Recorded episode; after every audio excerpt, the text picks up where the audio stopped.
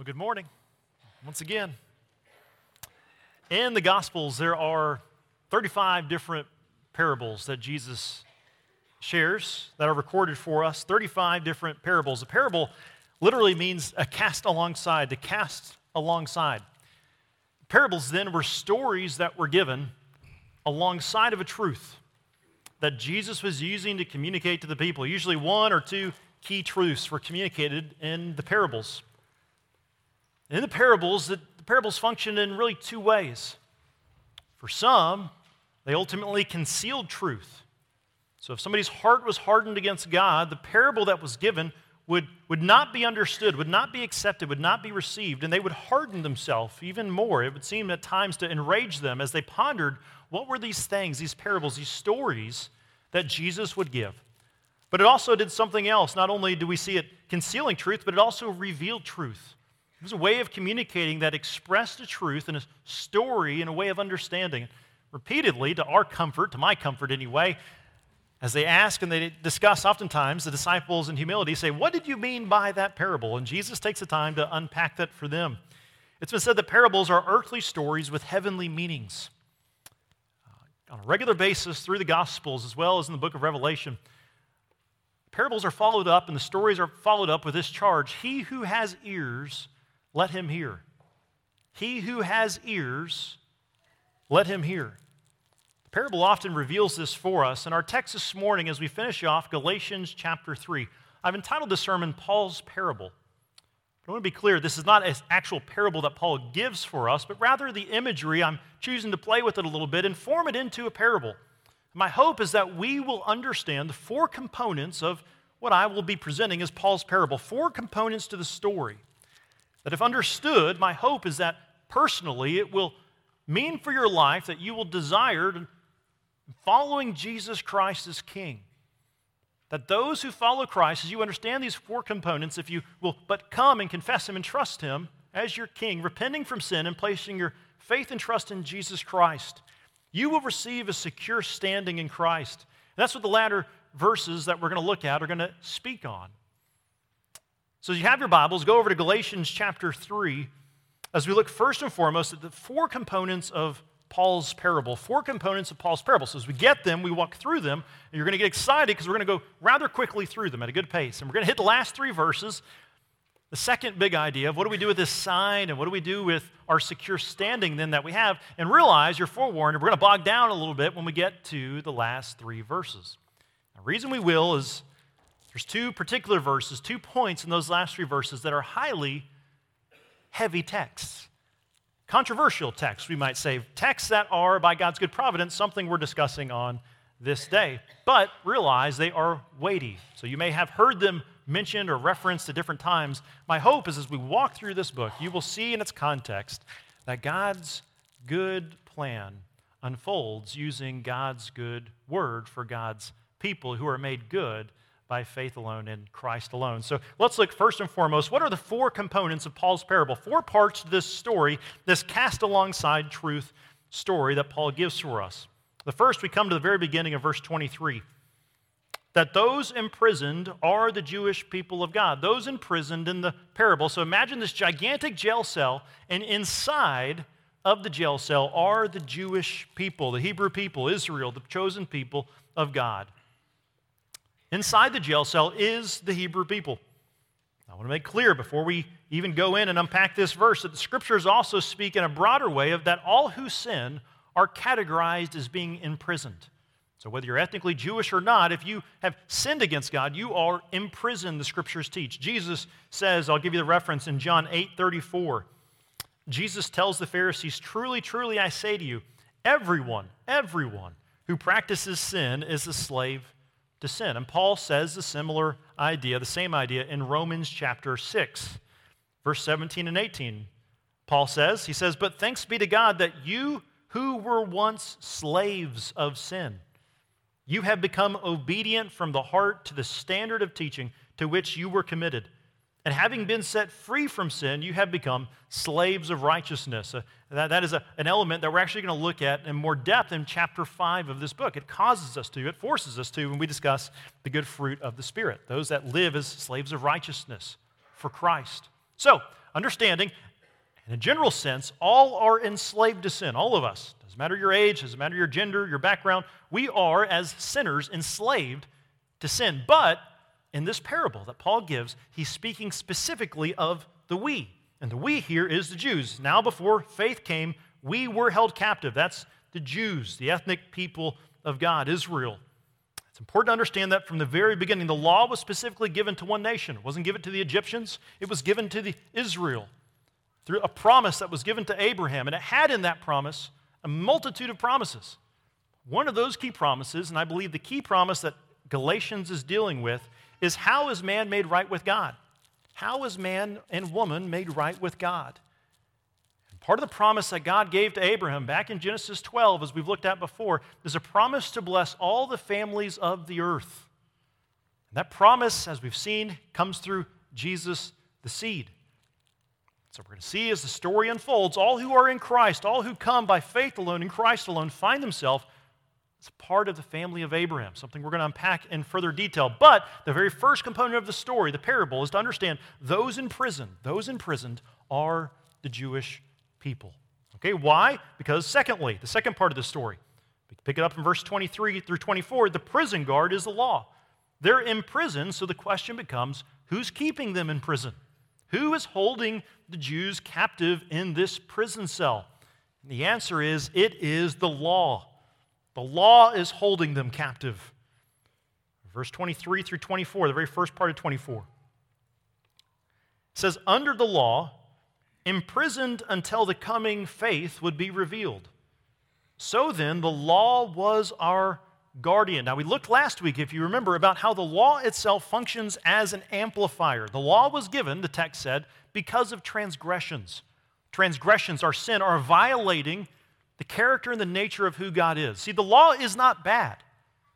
The law is not bad, the law is good, and that the law reflects the character and nature of God. A holy God is given a law for men and, and women and Jew and Gentile to understand, but given specifically to the Jews to grasp and understand the character of God. But the law keeps everyone captive.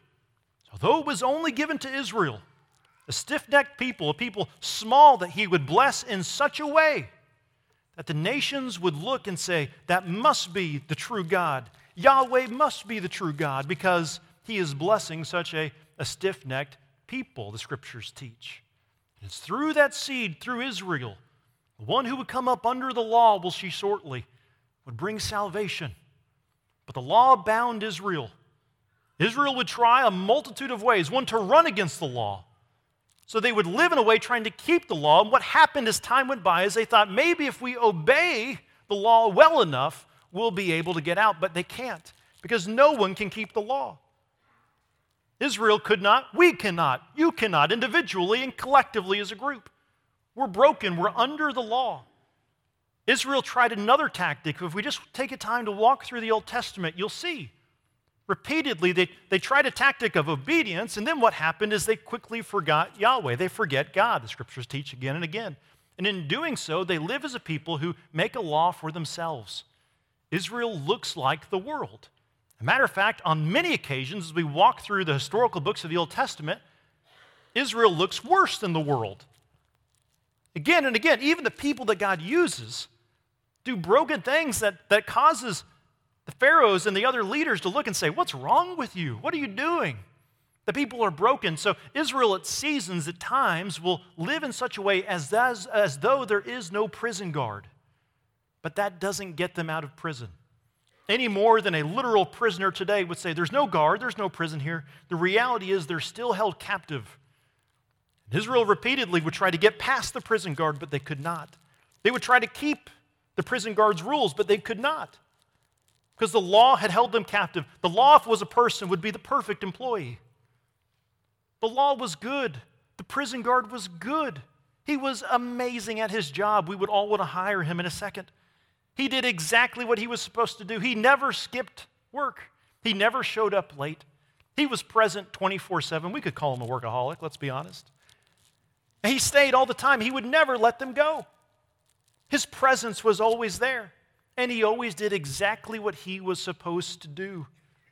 Interestingly, this word, as we refer to the law as amplifying Israel's awareness that they can't get by him, that they're hopeless on their own, that they need this promised Messiah, this Christ, this sinless one that literally we have dozens and dozens of prophecies through the Old Testament written down before Jesus would ever come upon the earth of who he would be, how he would live, what he would do. Everything It's recorded before Jesus ever comes down. It's the fingerprints of God about who the Messiah would be, the promised anointed one of God.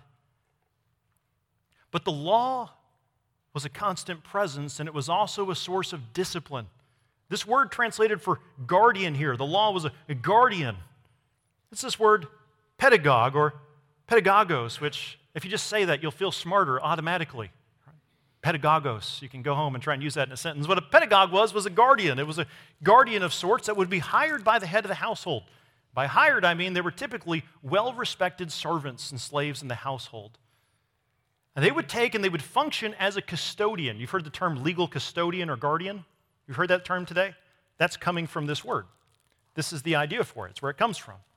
What the, what the custodians would be, the servants would be, is they would stay with the boys in the house until they were 16 years of age. And so they were trusted. They were put in a position over authority of that one, or if they had multiple boys, which most did, they over all those boys. And the guardian would go and follow that boy everywhere he went. He would take him to his responsibilities, he would take them to the gymnasium for training, he would never leave his side. The guardian did his job of being a presence and being a source of discipline. So that if that boy got out of line, he would discipline him to swing the rod, to train him up to be a mature adult by the age of 16. So, just as the pedagogue, just as the law as our guardian had a purpose of a constant presence and a constant source of discipline, so too the pedagogue, the law, served a purpose for a specific measure of time. Until what? Until faith came. Under the law, imprisoned under until the coming faith would be revealed. And that leads us to the third element. So, when would the coming faith be revealed? It causes us to see not just that the imprisoned in the room are the Jewish people, but secondly, that the prison guard is the one observing them and holding them captive, being a presence and a source of discipline for Israel but he would get to a point of retirement. He was to retire when the key came on the scene. There's only one perfect key that fits in the jail cell keyhole, and it's Jesus. The key is, we come to verse 24, the third component, the key is faith alone in Christ alone. The key is faith alone in Christ alone. Verse 24 picks it up until Christ came, in order that we might be justified by faith. We've spent a lot of time already in previous sermons looking at justified.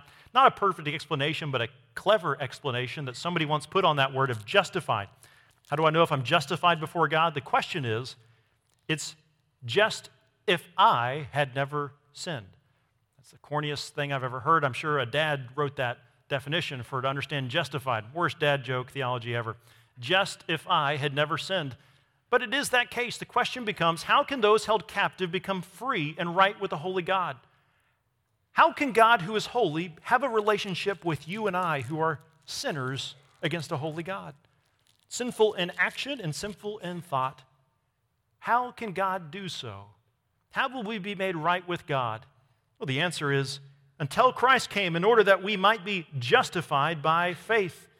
The pedagogue was to retire. He served a purpose at a place and time. The promised key had come. The, the, the, the key is in the door. And this is the sadness. This is what we don't want to miss as it leads to the fourth element in just a moment. The key is in the door. Christ has come. But the majority of Hebrews, the majority of Israel, did not receive Jesus as Messiah. Some did, like Paul. And early on, remember, a majority of the early church right away was ethnically Jewish that placed their faith and trust in Christ. But then the Gentiles, the non Jews, grow and grow and grow and receive Christ, and the gospel goes to the nations. And here we are today, 2,000 years later, singing to Jesus and worshiping the Lord and founding our lives and our marriages and our relationships on the gospel, living lives of repentance in line to the word of Christ and obedience to the Holy Spirit who indwells us. But a majority of Israel did not receive the Messiah. They sit in the jail cell today hoping for a future promised key. But the promised key has already come. The promised key has already come. The absurdity and the sadness of this parable is the key has already come. The guardian, the prison guard, has already retired, but it's as though they've taken a love offering to keep him employed for a while longer. He's supposed to be on a beach somewhere, he's supposed to be done. But they're keeping him employed, thinking that maybe if they obey it, then the key will come. But the key has already come. The key has already come. I want to speak of retirement just for a moment. I want to clarify there. Retirement is, as believers, we never retire, do we? The calling that God has given every one of us as believers, regardless of your age, is retirement means this.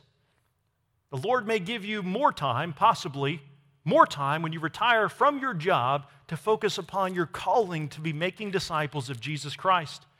The time that the Lord may give you in a season of retirement, should you be blessed with it, is to be more intentional to make disciples with your friends and your family and the places that God calls you in your local church and other places. But we never retire from disciple making. It is a charge worthy of your life, regardless of your age.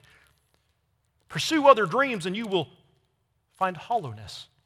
Pursue disciple making, knowing and glorifying God, and you will find the purpose by which you were made to be and make disciples of Jesus Christ for the glory of God. We pray that for the youngest and we pray that for the oldest until the Lord should call them home or come again for his bride. That's the calling. So the question becomes that the key is faith alone and Christ alone is what gets them out of the jail cell. Well, who's free then? Well, logically, we would think before we read the fourth point, the fourth component to the story, well, the Jews would be free. And that's true, but it's not the full story. Look what the verse says. Look what the verse says, verse 25 and 26. But now that faith has come, we are no longer under a guardian. That's great. So, so we know we can say right away the Jews are free. Those that trust Christ are free. But verse 26 is there. So it's not just the Jews are free because they've trusted the key, who is Christ. But verse 26 For in Christ Jesus, you are all, all y'all, with a good southern accent, all y'all are sons of God through faith. All of you. So Paul's saying, us, we were held captive as Jews, bound by the law, but you, as Gentiles, don't try to get into a jail cell to get closer to Yahweh. You're already free because you've already placed your faith and trust in Jesus Christ alone. It's not Jesus plus the jail cell, it's Jesus alone. So don't go after and try to employ a prison guard to get closer to Yahweh. You already know Yahweh, you know Jesus. You are close to the Lord. You're in Christ. You're free in Christ. And that's the freedom that they have. Those set free include all Jews and Gentiles that are in Christ Jesus alone. And here it is it causes every one of us, all through this book, to ask ourselves personally the question not what your nationality is, not what your background is, not how much you make. What it makes every person ask themselves is this Am I in Christ? Am I in Christ? That's the question of the book. And to those that answer, I am in Christ, he tells them, don't you go chasing the jail cell. And to those not in Christ, he says, you look to the key, Jesus Christ, and come out of the jail cell and walk by the Spirit who leads us in line to live according to the goodness of His Word. That's the thesis of the book. That's the thesis of our lives. This is a story that doesn't end. I'm, going to give you a couple references in Galatians, so make sure you're in Galatians. I'll give you a couple references to look at. In Christ, am I in Christ? In Christ is a theme he never abandons. In Galatians 1:22, look at Galatians 1 verse 22.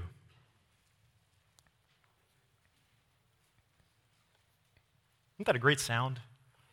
It'd be like a soothing phone ringer. I don't think phone ringer is the right word, is it? That's definitely not accurate. Phone ringer. I can't even think of what it's called now, but I'm going to call it phone ringer for the rest of my life. I'm staying with it. Am I in Christ? Look at in Christ. Look at how often it's used. Galatians chapter 1 verse 22. And I was still unknown in person to the churches of Judea that are what? In Christ. Look over a chapter, look at Galatians 2 4. Galatians 2 4.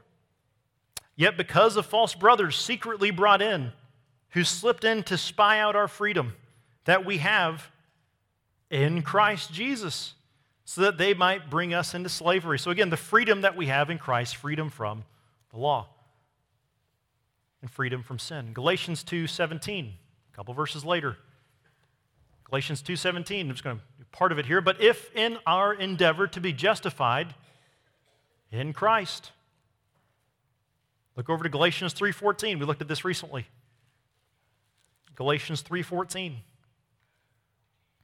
So that in Christ Jesus the blessing of Abraham might come to the Gentiles, so that we might receive the promised spirit through faith.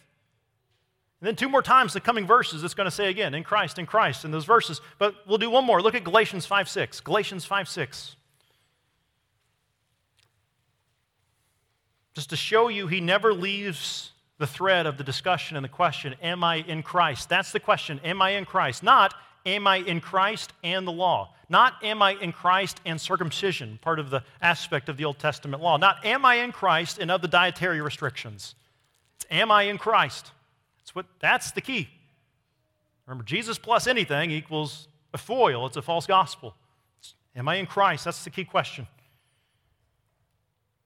Galatians 5 6, for in Christ Jesus neither circumcision nor uncircumcision counts for anything, but only faith working through love.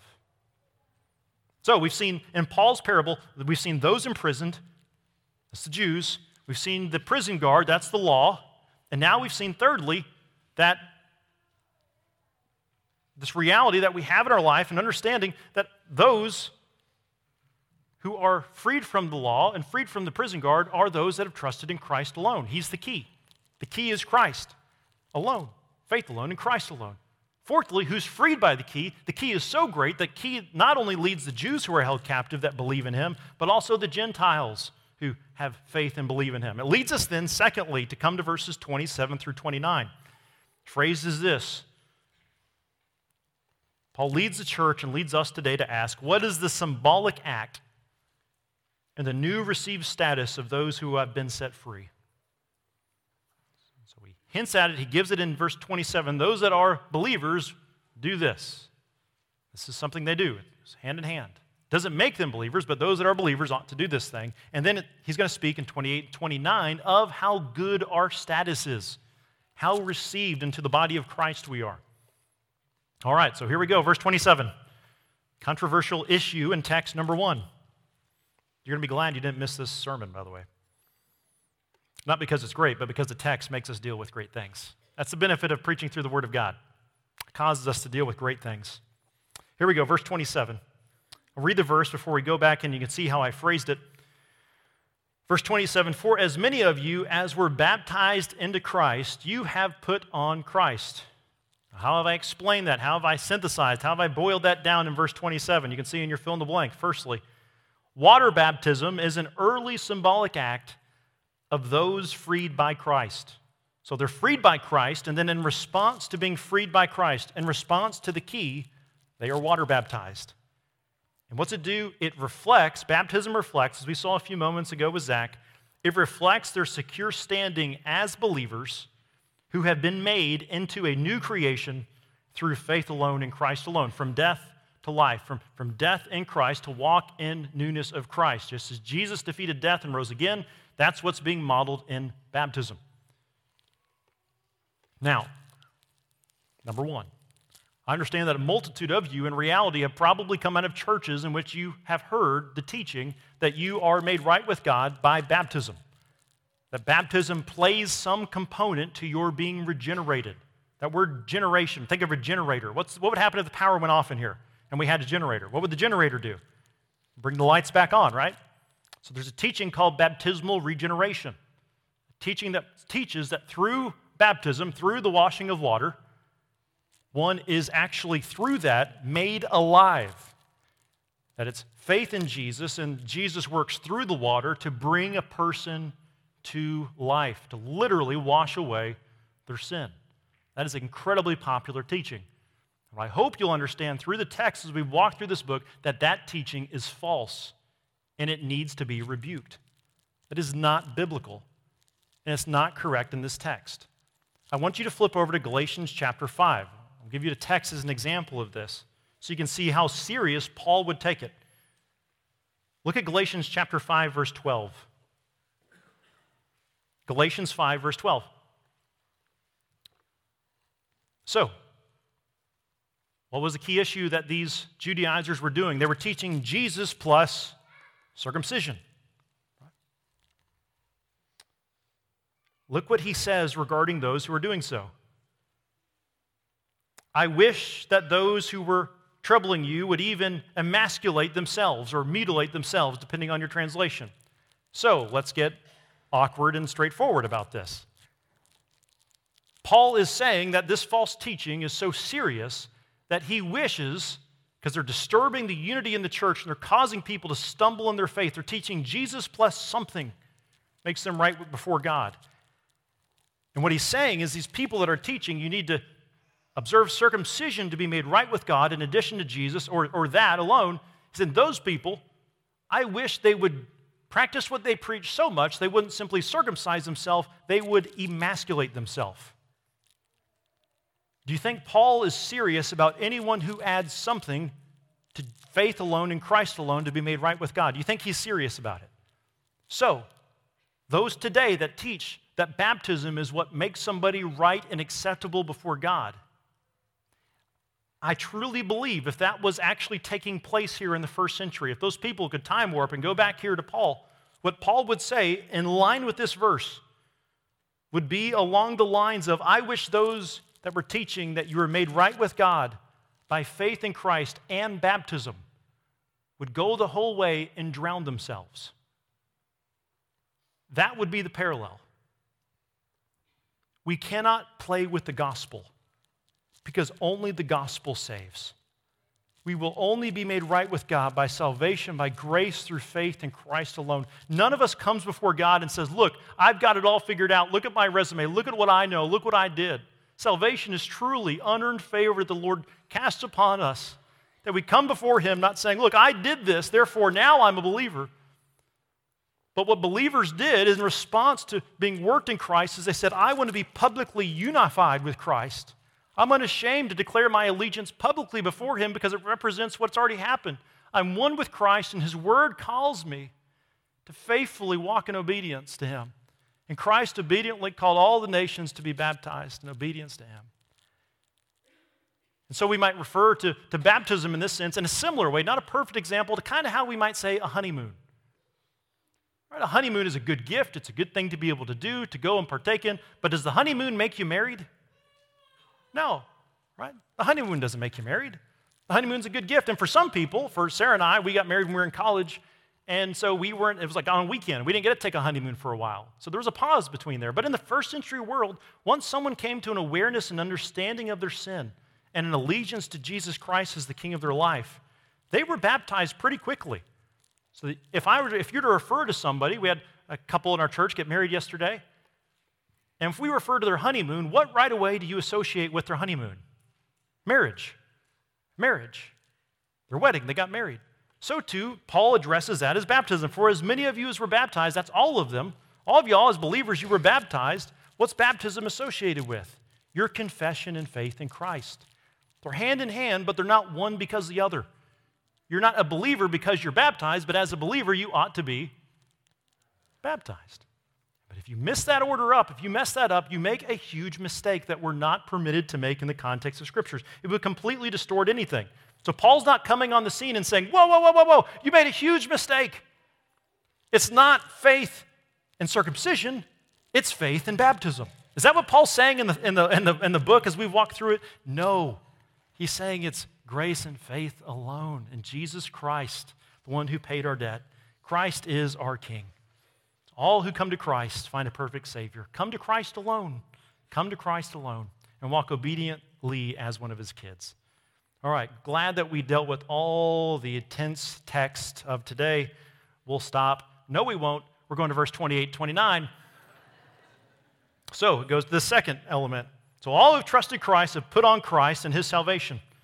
All believers ought to be baptized, but we must not mistakenly think that one's baptism is what brings them into Christ or places salvation onto them. Those who are in Christ, what is their new status? Look at secondly, 28 29. It's this those freed by Christ, they have been welcomed into a new status as Abraham's offspring. We have been made fully acceptable before God by our union with Christ. Fully acceptable before God by our union with Christ. Here we go 28 29. There is neither Remember, all those that are in Christ, we just saw that, following the flow of the text. There is neither Jew nor Greek. There is neither slave nor free. There is no male and female. For you are all one in Christ Jesus. Verse 29. And if you are Christ's, then you are Abraham's offspring, heirs according to the promise. All who are in Christ Jesus have been made equally acceptable before Yahweh. All of us. Whether you're ethnically Jewish or you're a Gentile. By faith in Christ alone, you are all accepted equally before God. That should make us say what? Amen. I know we're not accustomed to that, but let's practice that on three. One, two, three. Amen. Incredible. That's going to sound amazing on the recording. I can't wait to hear that back. Also, we're not made acceptable before God based upon so, so men are not more forgiven and adopted in Christ than women. We are made in Christ, his atonement on the cross perfectly paid for our sin debt, men and women alike. Women are not more forgiven, men are not more forgiven. We in Christ are one. We are Abram's offspring, heirs according to the promise, which should lead us to say what? Amen. And he goes even further. Remember, in the first century world, slaves, servants made up one third of the Roman population. So, to that world, he says, whether you're a master or you're a servant, you are all equally forgiven. Incredible, isn't it? The book of Philemon fleshes that out even more for us. Brothers, brothers. So, that should lead us to say what? Before God, amen. We're not more forgiven based on our status, our resume, our way to break people down. So, Brent, where's the controversial part in this? This doesn't sound controversial at all. Well, here it is. A huge amount of churches and denominations take the third couplet there is no male and female. And they'll take that text and they'll argue that there are no roles different in the body of Christ. They'll take that text as well to argue that we're completely identical. Not only is there no male and female, but there is no simply male and female gender. There can be a multitude as well. They'll say that Christ got rid of all of that.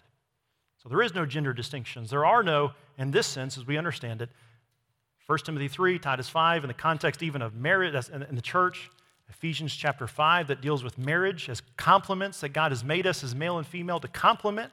We're not identical, we're complements. They would say this verse gets rid of all that. Galatians 3:28 gets rid of all of that. The context of scripture, however, is different. What's the text say? What's this referring to? What did it get rid of? It gets rid of these hostilities and divisions and says, before God, we're accepted equally. Before God, you are one. It's talking about our relationship with God. It does not change how God made us, male and female. It doesn't change any of that.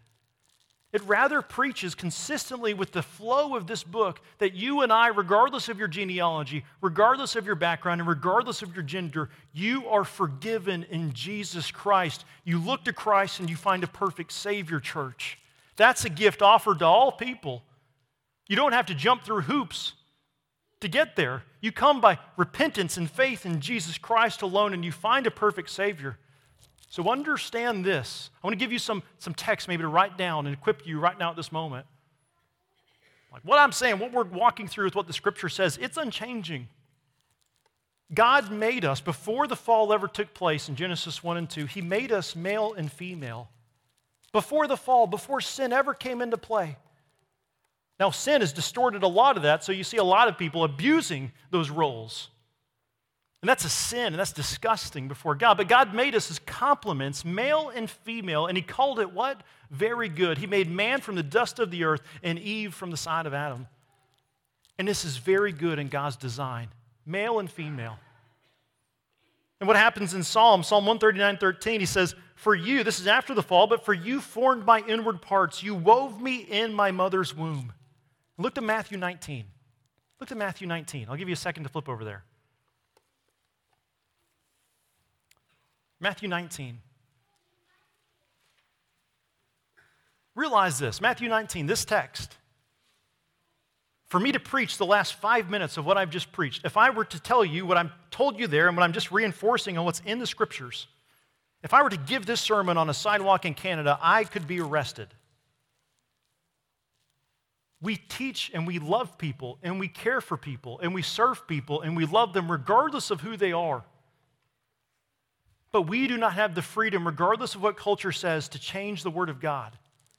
We preach the truth, but we preach it with love, with care, with a calling to say, Come in Christ, come to Christ, build your life upon the Word of God, live in repentance and surrender to the Word of God. It is truth. We don't get to determine what the culture and the world gives as a consequence for standing and building your life and marriage on the Word of God. The world decides that, but we must decide to love the world by faithfully standing and teaching the truth of God's Word in a culture of shifting sands. Look at Matthew 19. Now, Jesus is who? Jesus is God. So he's all knowing, right? He's the God man, 100% God, 100% man. If you missed the sermon on when we started on Hebrews chapter 1, it's the last week in November. If you get online, we spent some time talking about the nature of Christ, the natures of Christ. Fully God, fully man. So Jesus, the eternal Son, involved with creation and making them male and female. Look what he says. We'll actually start in 19.3, and we'll go down through 6. Look what Jesus says about not only marriage, but gender in this way. He says, And Pharisees came up to him and, and tested him, tested Jesus by asking this is it lawful to divorce one's wife for any cause? Verse 4 He answered, Have you not read, this is Jesus, have you not read that he who created them from the beginning made them male and female? And said, Therefore, a man shall leave his father and his mother and hold fast to his wife, and the two shall become one flesh. So they are no longer two, but they are one flesh.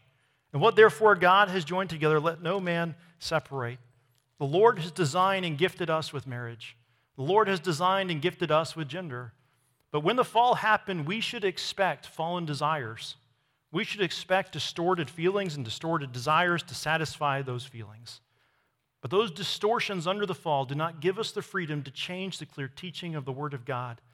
That we are no male, male or female in this sense. Before God, we each have a fully perfect Savior. And when men and women build their life upon the Word of God, they will find functioning families. But when we live foolishly by our own demise and our own whims and our own desires, we will experience the consequences that will reverberate in our lives, in our churches, in our communities, and in our children for generations to come, just like Israel experienced when they ran against the guard of the law of God. We are not made right with God by the law. We are made right with God by the key and the king. None of us come to God with a full resume. The only resume we bring to the cross is our sin. And we look to Christ and we find a perfect Savior.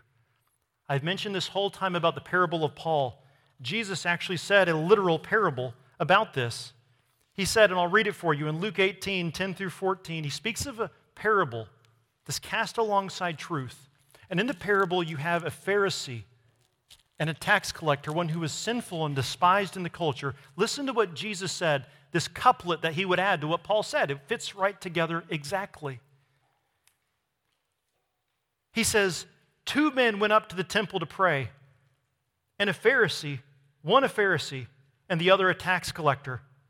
The Pharisee, standing by himself, he prayed thus God, I thank you that I am not like other men extortioners, unjust, adulterers, or even like this tax collector. I fast twice a week. I give tithes of all that I get. But the tax collector, standing far off, he would not even lift up his eyes to heaven, but he, he beat his breast, saying, God, be merciful to me, a sinner. Jesus said, I tell you, this man, the tax collector, he went down to his house justified rather than the other. For everyone who exalts himself will be humbled, but the one who humbles himself will be exalted. One chapter later, Jesus doesn't give a parable. He literally interacts with a tax collector named Zacchaeus, a man who made his fortune by ripping people off and extorting them. He goes and Zacchaeus turns and places his faith and trust in Jesus, a man of a greater amount of sins, probably than any of us in this room. Paul himself said, I am a man greatest among sinners. And what did Jesus say when he met repentant Zacchaeus? He said, Zacchaeus, today salvation has come to this house, since he also, Zacchaeus, is the son of Abraham, for the Son of Man came to seek and to save the lost. Grace Bible Church is a house of the lost who have been found by Christ. That is who we are. We are a congregation of sinners, of broken people who've done more sin than we can ever imagine. We're stuck in jail cells of our own sin and captivity. And yet we serve the great King, the great key that came for us, who makes us the one who is forgiven, the one body, heirs of Christ and Abraham. Roman is going to unpack that for us next week in Romans chapter 4, and you do not want to miss an unpacking of your understanding as heirs in Christ. But make no mistake, church, we are unashamed to build our life on the good news of the gospel. For in Christ we have a perfect Savior. If you don't know Christ, look to Christ and have forgiveness. If you know Christ, remember the promise of the gospel Remember Paul's parable and be unashamed to live for him in a world that desperately needs him. Amen? Two next steps. Two next steps. Number one, I made them broad, but ultimately my hope is that they would become quite precise for you. First question is this The more I understand Paul's parable, the greater the expectation is that I would share and live it out. So the question becomes for you personally, and if you're married, for you as a couple. Lord, the more I understand the reality of the, the captivity from the law, and the more I understand the goodness of the key, Jesus Christ, and that He truly has forgiven me, and He's freed me then to follow Him. Lord, what does this look like in my life this week with my responsibilities and my literal calendar? But secondly, we're saved as individuals, but we're adopted into a family. That's what a congregation is. We say the word church, but it's a congregation. This is the gathering of disciples of Jesus Christ, called herself Grace Bible Church, that meets in this location. We're saved to be a part of a body. The second question is what will it look like for us more and more to believe this more fervently in the weeks and the years to come? And by God's grace, I'm excited to find out, but it begins today, doesn't it? I'm thankful, as we sing so often, as we sang a moment ago, that His mercy is truly more. I'm thankful that our King truly qualifies us to have a right relationship with the Holy God, aren't you? Let's stand together and sing to our King.